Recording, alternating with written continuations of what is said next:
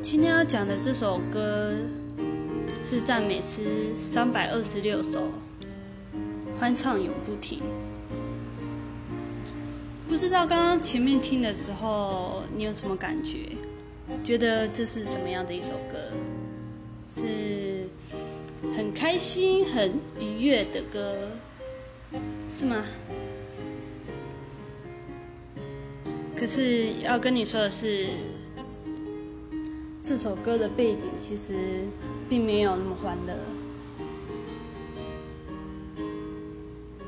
这首曲子的作词跟作曲人都是同一个，是生于一八八四年的布利加斯。他是生于美国，是一位传道人。他从十七岁就开始传道，然后结了婚，有三个孩子。之后，在一九一零年，他为了要主持两周的布道会。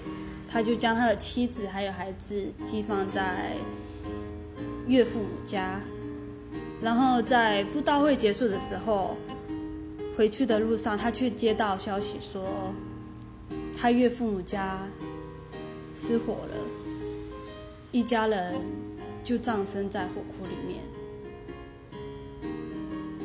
当他回去的时候，他的亲友都还在想说要怎么安慰他。结果他反而反过来安慰他们，在葬礼之后，他在夜晚宁静的夜里，他就含着泪写下了这首诗歌，并谱上他的曲调。歌词的一开始就说：“我有优美旋律在心中，乃主温柔叮咛声。”安心，不要惧怕，有我与你同在，度过生命艰难路程。耶稣，耶稣，耶稣，最甘美之名，安慰我渴慕的心灵，使我能歌唱着继续往前行。